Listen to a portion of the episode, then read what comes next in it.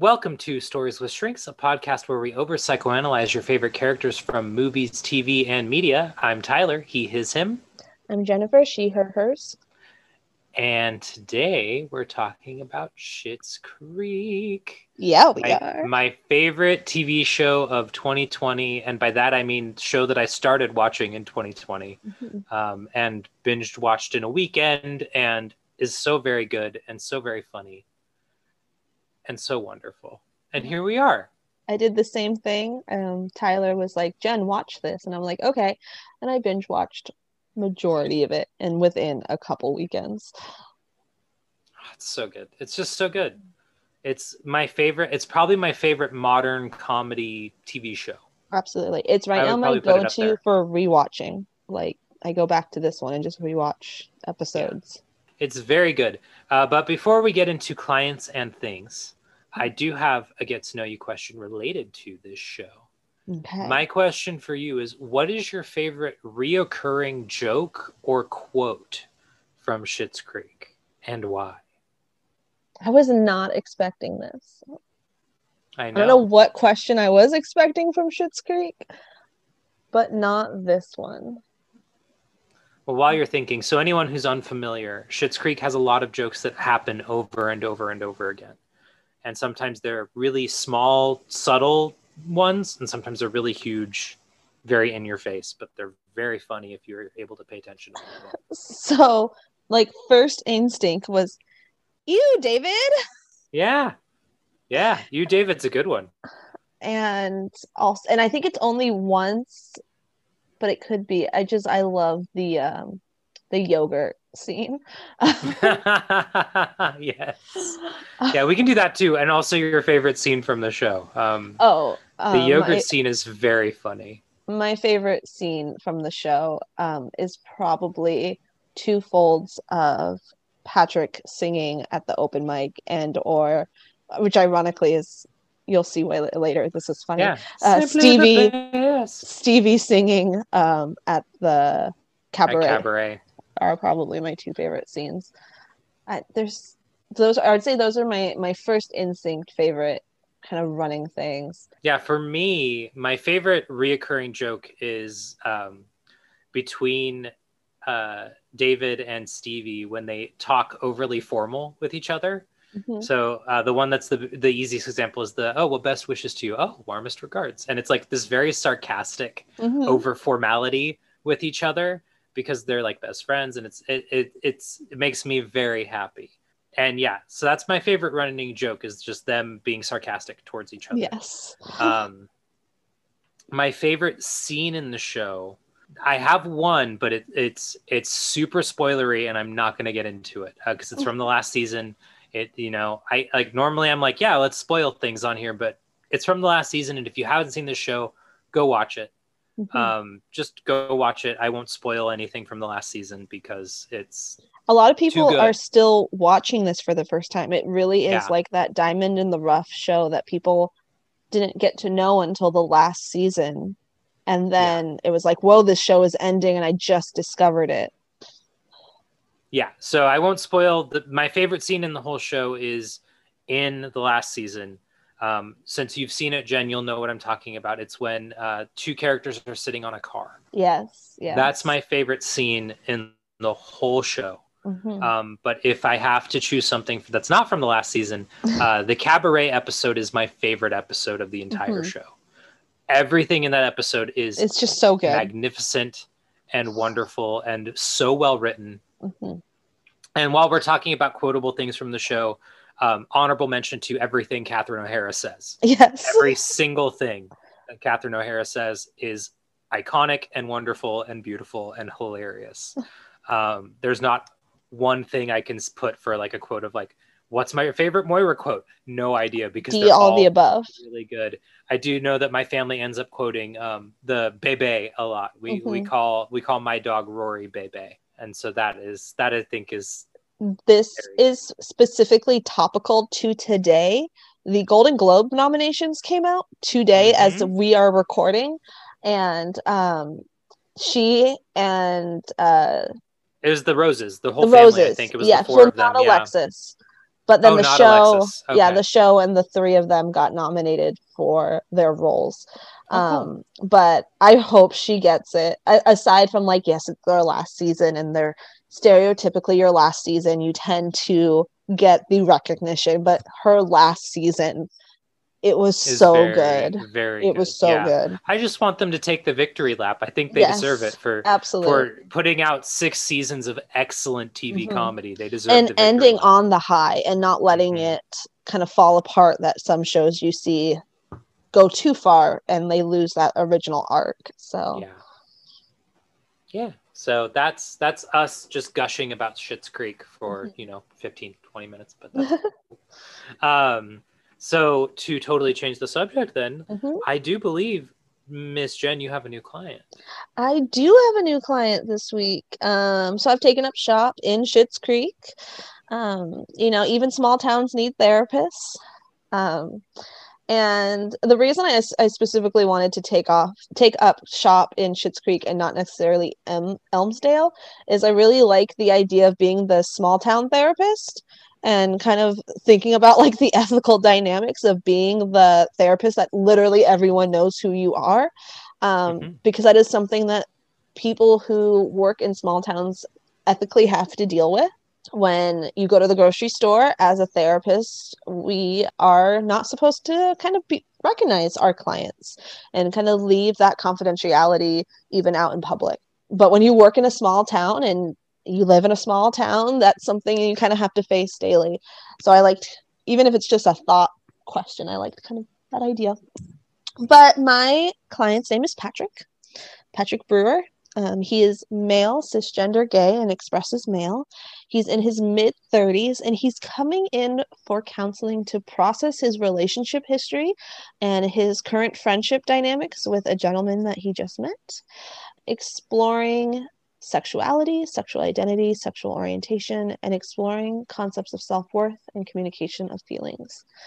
Um, so, a little background on Patrick. He moved to Schitt's Creek when needing to escape his previous life, saying that he really just kind of came to a crossroads where he needed to get out of that routine and that um, kind of toxic routine in a way of kind of reliving the same pattern over and over again and not being happy and wanting to really just start anew somewhere else.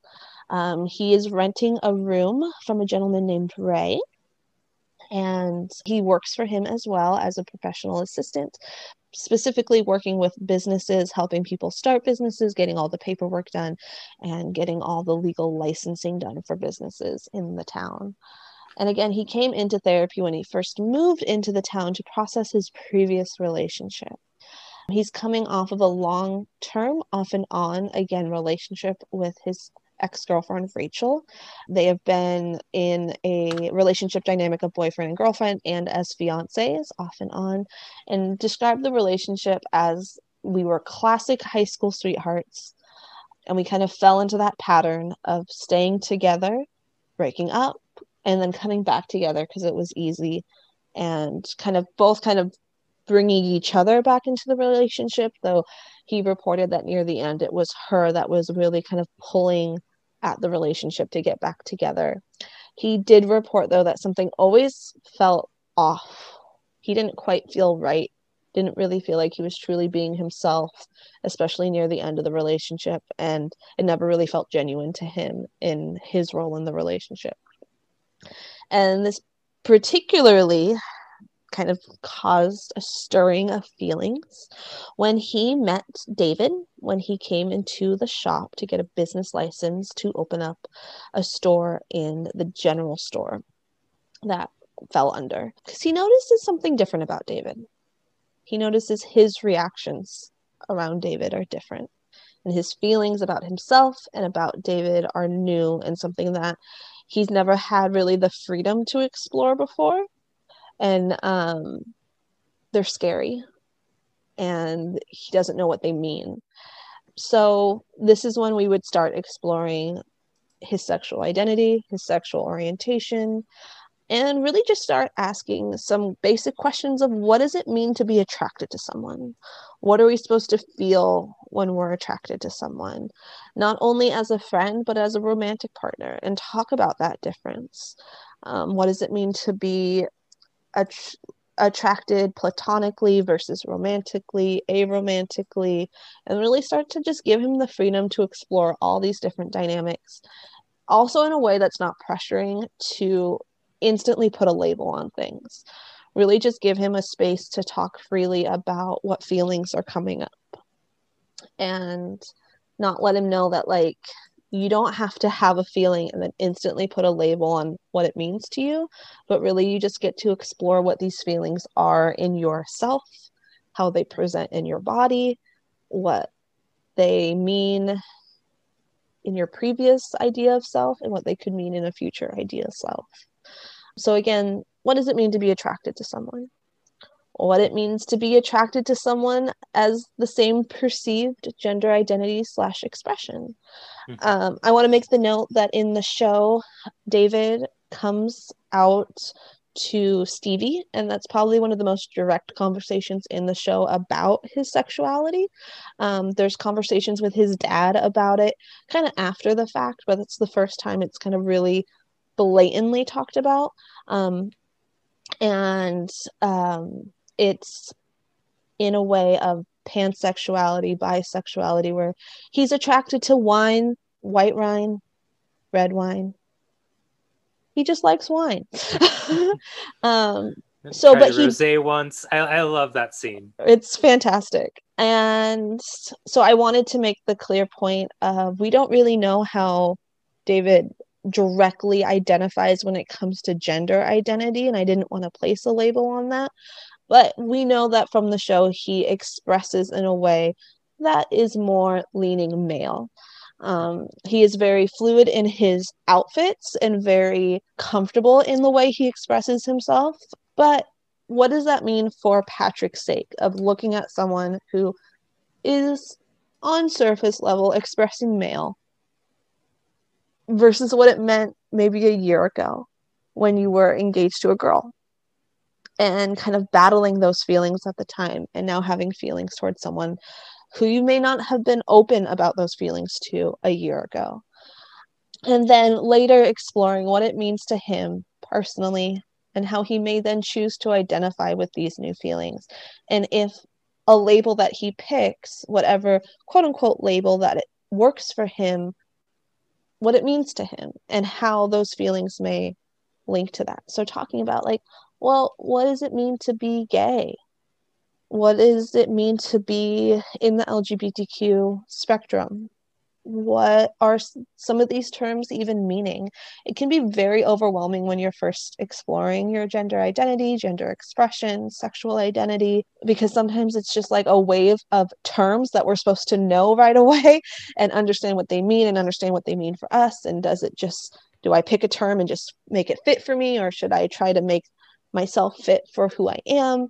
And I would really just want to slow down that process for him of like, these are what some of these terms mean on the surface level, but they also can grow and adapt to what you feel.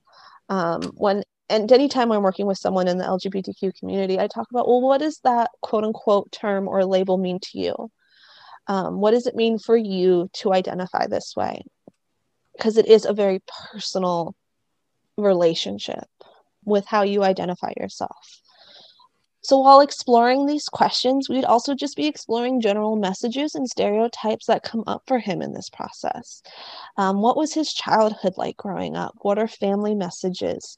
Uh, he talks throughout the show about how his family was very accepting within the LGBTQ community, but he's afraid of what it means to have a son in the LGBTQ community, and will his parents be accepting of that? Um, and what are just his own general messages regarding self worth and self esteem.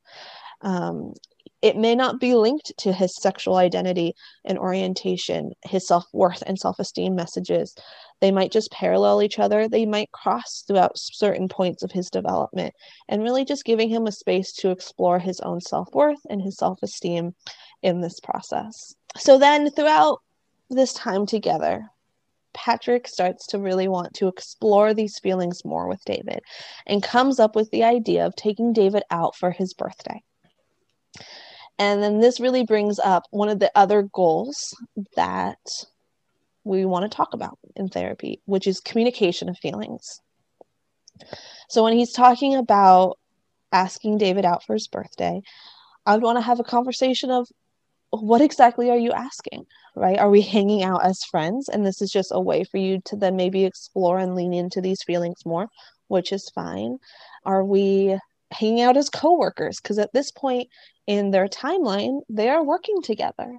They are co business owners together and kind of exploring like what it could mean for him and being able to at the very least communicate to himself what his intentions are with asking David out for his birthday. And that intentions can change and that they can grow in the moment but at least let's start to openly communicate our feelings to ourselves. So then we can also openly communicate feelings with others and not have passive communication and really talk about how throughout his life especially you can see this in his previous relationship with Rachel he struggles with communicating I know it technically happens later in the show, but there is an example where Rachel shows up and is like, mm-hmm. We never actually had a conversation about breaking up permanently. Like, you just kind of disappeared. And really helping him be able to talk directly about those big feelings.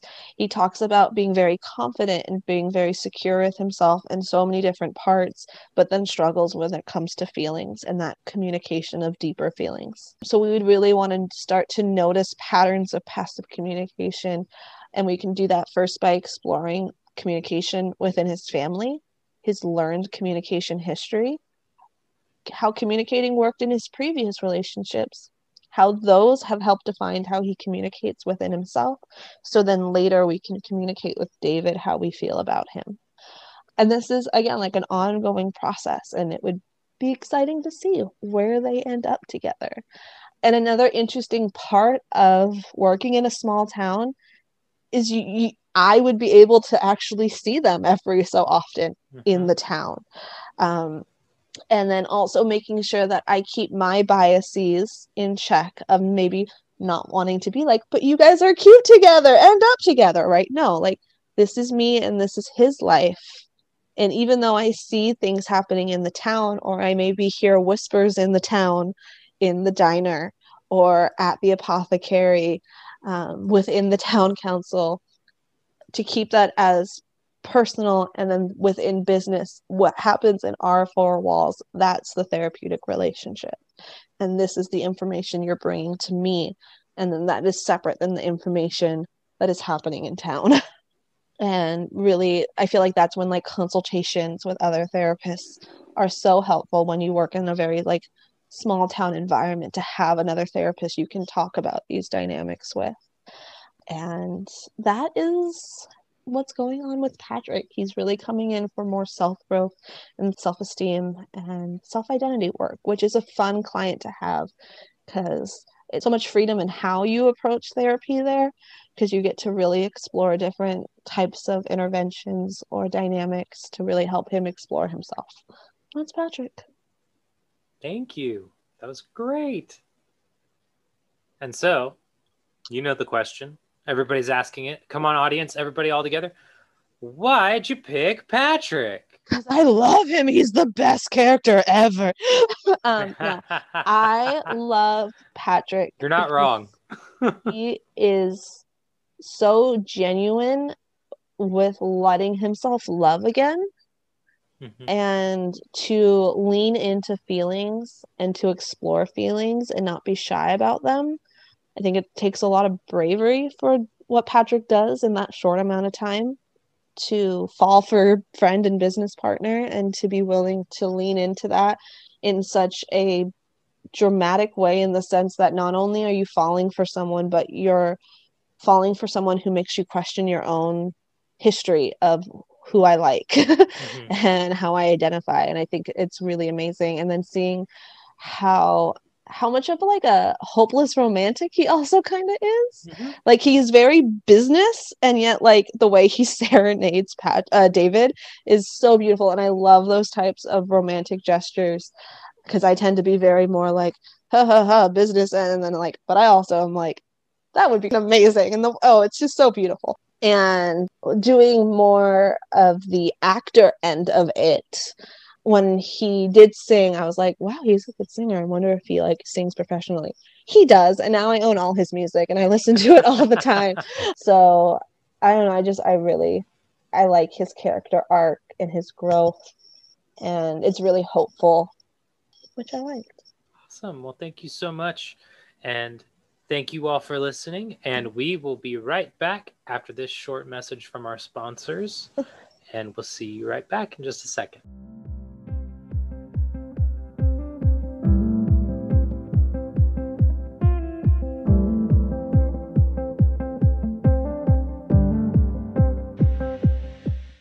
Hey y'all, this is Jennifer. We wanted to reach out and let you all know that we are on social media. You can find us on Facebook and Instagram at Stories with Shrinks and on Twitter, Shrink Stories. We post before episodes little sneak peeks about what we're talking about and trying to engage more with our community about the topic. So you can find that and join the story with us online. Welcome back to Stories with Shrinks, where we are talking about Schitt's Creek and we are exploring the characters from this beloved town. And Tyler, I do believe you have a new client. I do have a new client, and it's so nice that we opened up this group practice in Schitt's Creek. it's really it's really nice that we're working together here. It it seems like two therapists is a lot for a small town like this, but but have you, know, you seen this town? They yeah, really do say, need it. they really do. Yeah, so I have a new client here. My client's name is Stevie. Uh, Stevie is in her 30s. We don't get really a, a an accurate uh, age for her. She's in her 30s. Um, she's a cisgender woman, heterosexual, currently living alone in a small apartment, and works at the front desk of a motel as the clerk. Uh, recently, actually became the owner, but she still works the front desk. And Stevie is coming in, describing that she's having some issues with relationship stuff is kind of all she told me over the phone. And she seemed pretty short and unemotional over the phone, which for me is kind of a, a code of this person's holding back stuff. Hmm. Uh, so when she came in for her first session with me, we started talking about like, what's this relationship stuff you want to work on? And she started talking about a relationship she was recently in with a motel reviewer who she grew close with and thought that she was going to have a deep, meaningful relationship with. And he told her that he did not see things being serious with her. She reported that this is not the first time that this has happened to her, where she's wanted to be in a relationship with someone and it just didn't work out. This actually isn't even the first time in the last couple of years that this has happened for her. So she started getting a little bit emotional talking about this stuff and being more open and vulnerable about this with me as we started digging into what's going on here and what, what you know what are the thoughts which is always my first thing. What are the messages you're getting about this rejection? Because that's what this is. It's a rejection of who she is and she's perceiving it as she's the problem. So what are the thoughts? And uh, this is i wrote these how like a client would normally say uh, mm-hmm. which is like instead of saying i think this most people say i feel like because that is how we talk as Americans. But if you notice when we're saying, I feel like, when you say the word like, it usually means it's a thought. Uh, because if you say, I feel, you know, I feel happy, I feel sad. But as soon as you say something like, I feel like she was being really mean to me, that's a thought, not a feeling. And so the way that I wrote down how she's viewing these relationship issues are I feel like I can't keep a relationship together. I feel like I'm the problem and I feel like I keep trying and trying to show people who I am and getting rejected. And the way we would work through that together is processing those thoughts and empowering her, really telling her, like, this dude's hangups with commitment are not your problem. Maybe it's that your for lack of a better term your picker might be broken a little bit that you're the people you choose to try and partner with maybe there's something there where you're getting caught up in a self-sabotaging loop or something you haven't been shown what a healthy relationship looks like. I don't know. We haven't really talked long enough for me to really know that.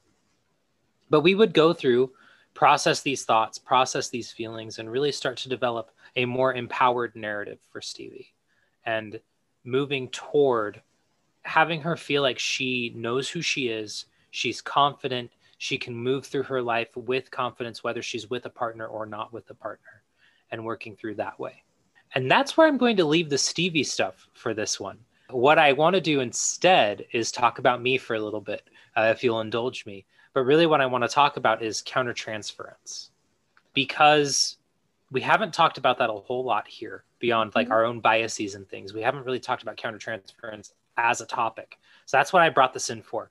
And I brought it in for two reasons.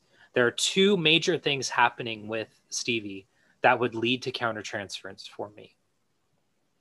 The first one is just normal run of the mill, what you would have for countertransference from any mm-hmm. client, which is she's going through these dating issues, these feelings of being rejected, these feelings of people don't understand me, I'm the problem. And for me personally, as the therapist, that is going to bring up stuff for me. I know it will. Uh, I, for, you know, just to self disclose, because I would tell a client this anyway, I'm single. I'm not seeing anyone right now. It is emotional. And when you are dating it in getting rejected, it mm-hmm. feels bad, especially when you feel like the thing is going to go further and then it doesn't. Like, I have been where she's been. I've even had these thoughts of like, well, I'm the problem then, or I keep trying and I keep getting rejected, which again leads back into the then I must be wrong. I must mm-hmm. be broken. And I don't have those thoughts currently, but I've have had those thoughts before. And it's really easy for a client to put you into a mind state that you were in, you know, years and years ago if they just say the right things. And so with the things that she's bringing up, this is going to trigger me a little bit.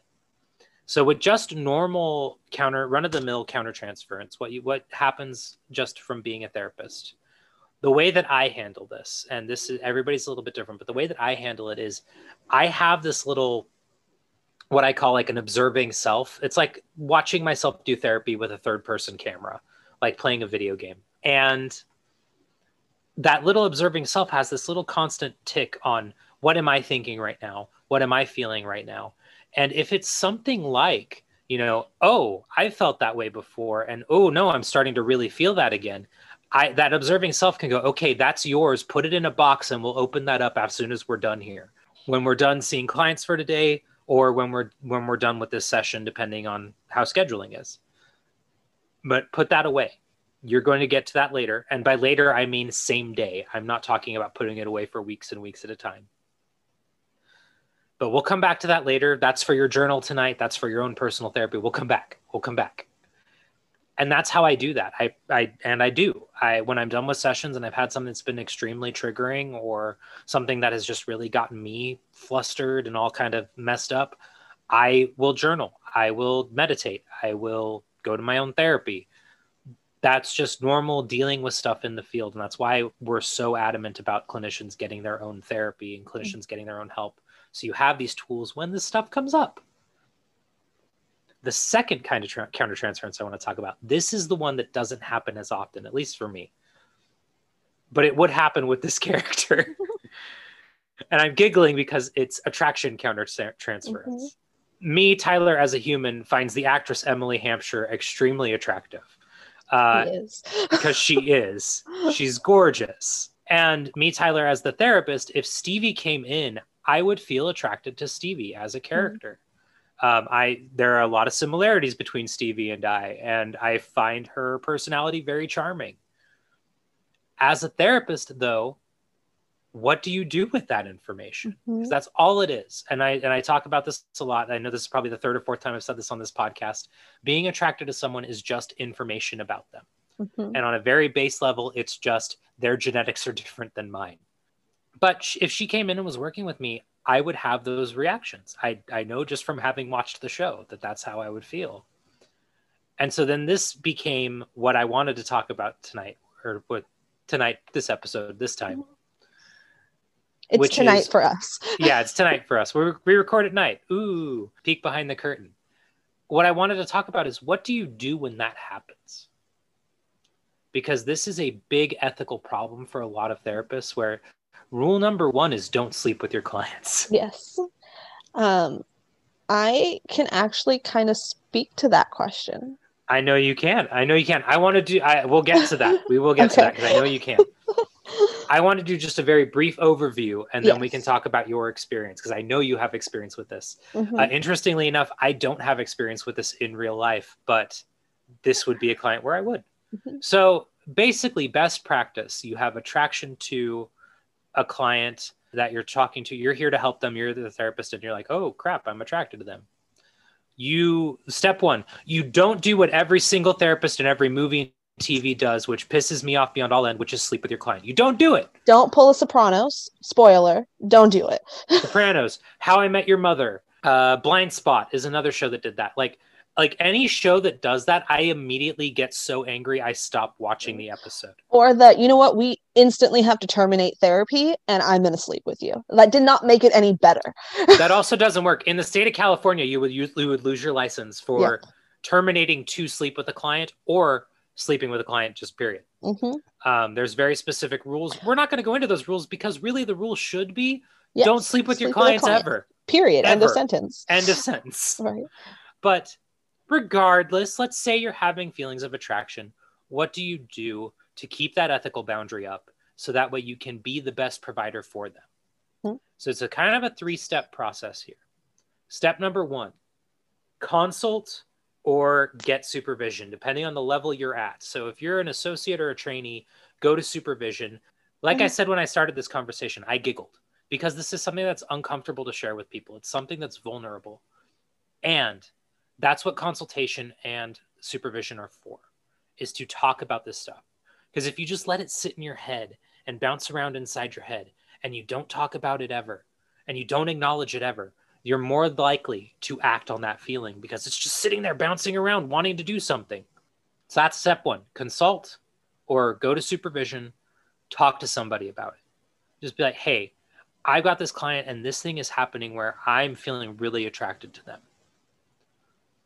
Next step you consult, you feel like you're in a good space, client comes in the next week, all of a sudden you feel like you're flirting with the client again, it's not working super hot, your boundaries aren't great. What's the next step? Next step, go to your own therapy. Get your work, get your own work done. Go process this in an environment where it's safe, one-on-one, where you can talk to somebody and say, I'm having this problem specifically, and this is what I want to talk about. There are therapists out there who specify in working with other therapists. Um, and you can find a few of them out there. They're super fun. I've talked to a couple. It's a really interesting niche, um, and they love the work that they do. Find someone, talk to them, get the supervision, get the consultation, get your own therapy done so you can uphold that boundary. Last, and this is this is the last ditch effort totally. You get your own work done, you've consulted, you've done all this other stuff, and you still feel like you can't uphold the boundary. You terminate with that client and you terminate con- uh, any sort of contact with that client. And by terminate, I mean you don't just kick them out of your office and say, never come back, never see me again. But you talk to them, you say, like, hey, just so you know, this therapeutic relationship thing, it has to work for both of us for this to work. And it's not working for me. I'm not going to leave you high and dry. We can have this many sessions to close things up, and I'm going to refer you to other people, people that I trust, people that I know you can build another connection with. And then you don't contact the client again, and you uphold that boundary instead. So that's my big stern talking. To, I feel Mhm. like I was really kind of stern. You're like, this is Um, what we do. But I mean, This it is is, what you do. it is surprising how many times. So, like, there's a magazine that we can receive that has the oh no codes. It's like, oh Mm-hmm. no, you got busted um, in the back of it. And so often the number one rule is broken and it should be obvious. Just don't. Um, and as I, I mentioned earlier, like, I can speak to this Yeah. um, because I have noticed the attractiveness of a client before because I'm human and the client was attractive. and I instantly brought it up in supervision. And it was more even allowing me to have the permission to talk about it as a human looking at from across another human um, which just instantly helped. And we were able to kind of make some jokes about it of like, Yeah. ha ha ha. But then we talked about like why it was important to talk about.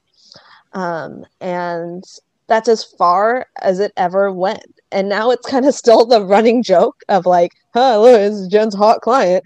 Um, but it was almost freeing to allow yourself to be human and to say that like this person is physically attractive. And then i can say like in session with them you know the same way as like you have that part of you that says like what is this what's going on? What are these feelings? What's coming up for you right now? Very similarly for me it's like okay this is me and that is them. And i can kind of put my stuff aside for right now check in with myself when needed give i do like a little like almost self comfort of like i'm noticing i'm having feelings right now like i might rub my palm i might just like rub my leg i'm just say like hey i see you i'm not going to ignore you i'm just we're going to take some time later and talk about this.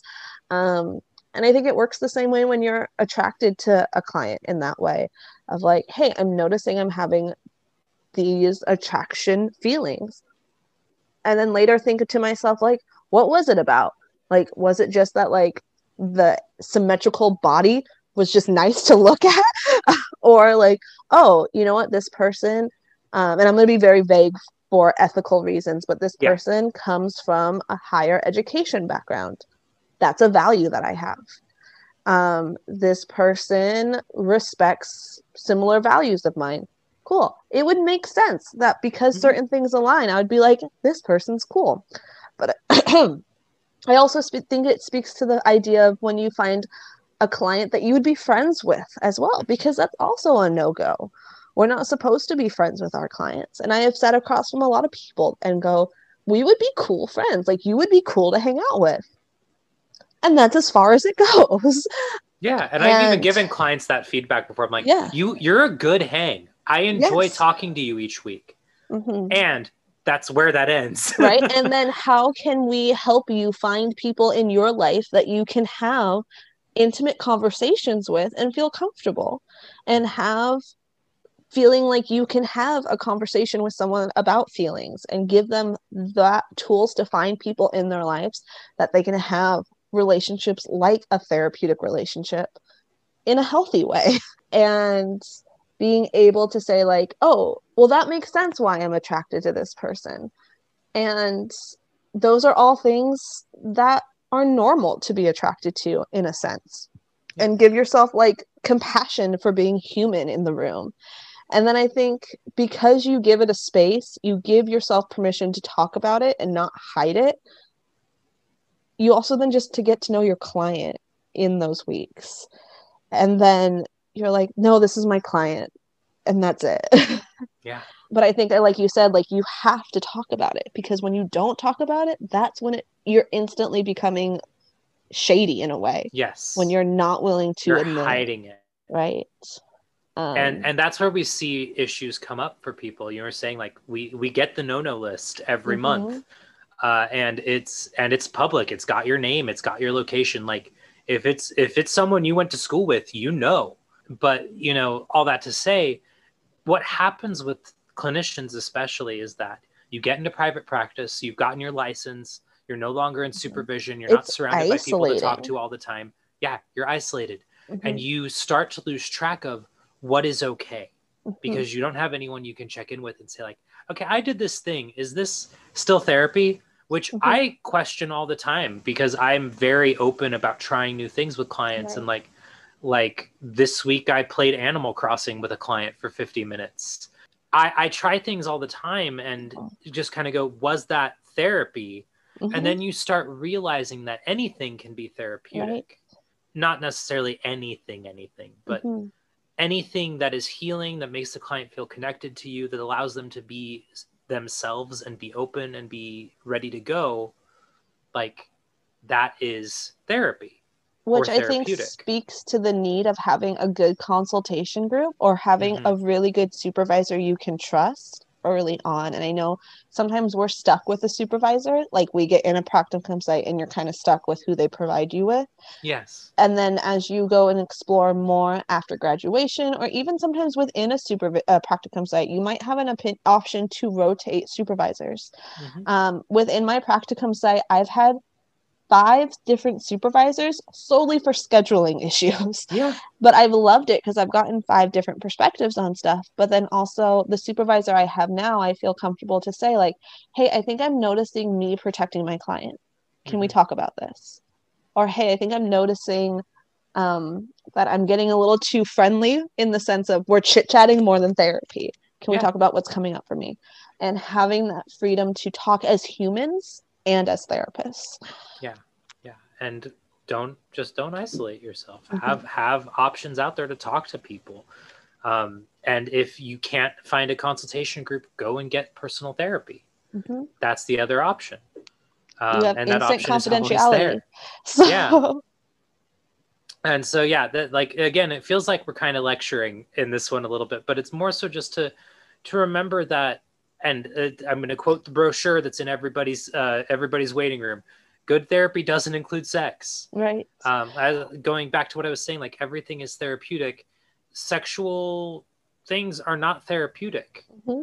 Um, for a lot of people, they're actually really triggering, and for even other people, you know, it's it's a power imbalance. So you mm-hmm. always are going to have like I try my best to keep things on an even level with clients. Like I have my expertise. You you know your life. Like that's how we balance that You're out. the expert of your life. I happen to have tools that could help you exactly guide that life a little easier. Exactly.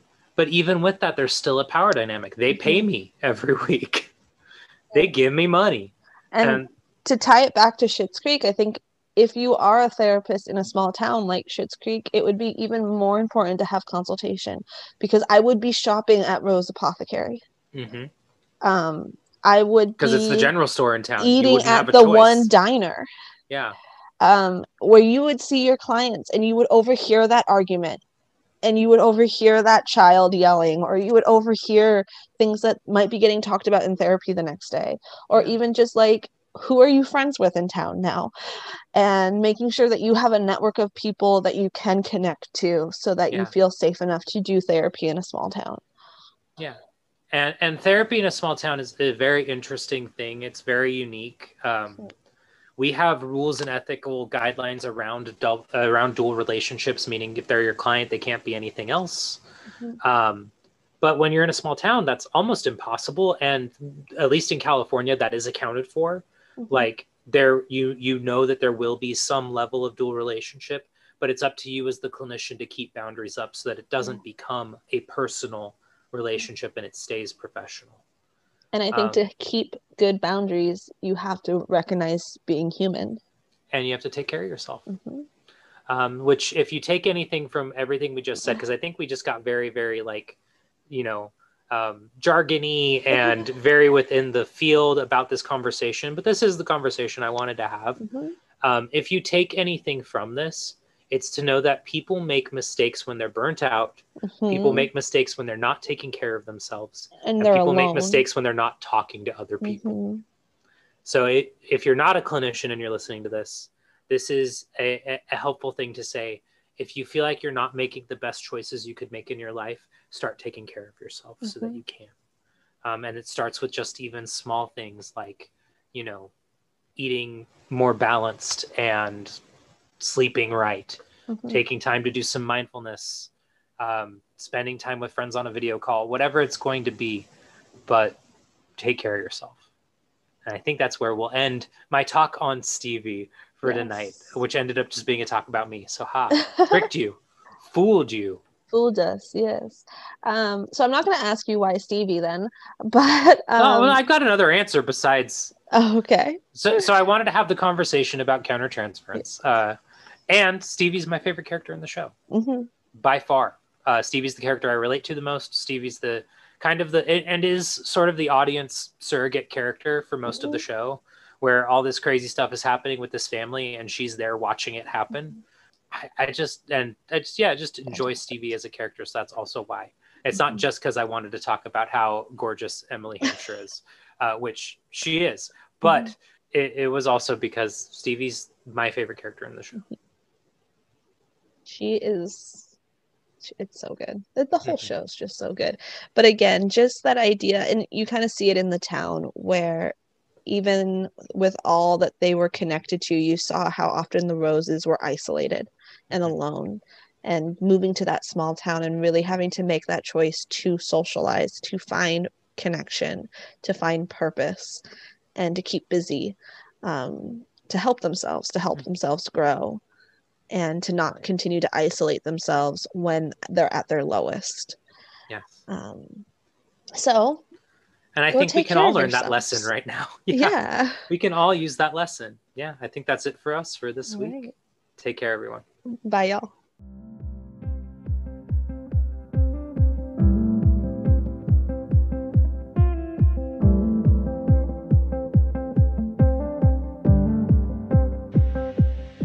Stories with Shrinks is an entertainment and education podcast. Our views are our own and should not be considered canon or associated with any of the media or universes we discuss.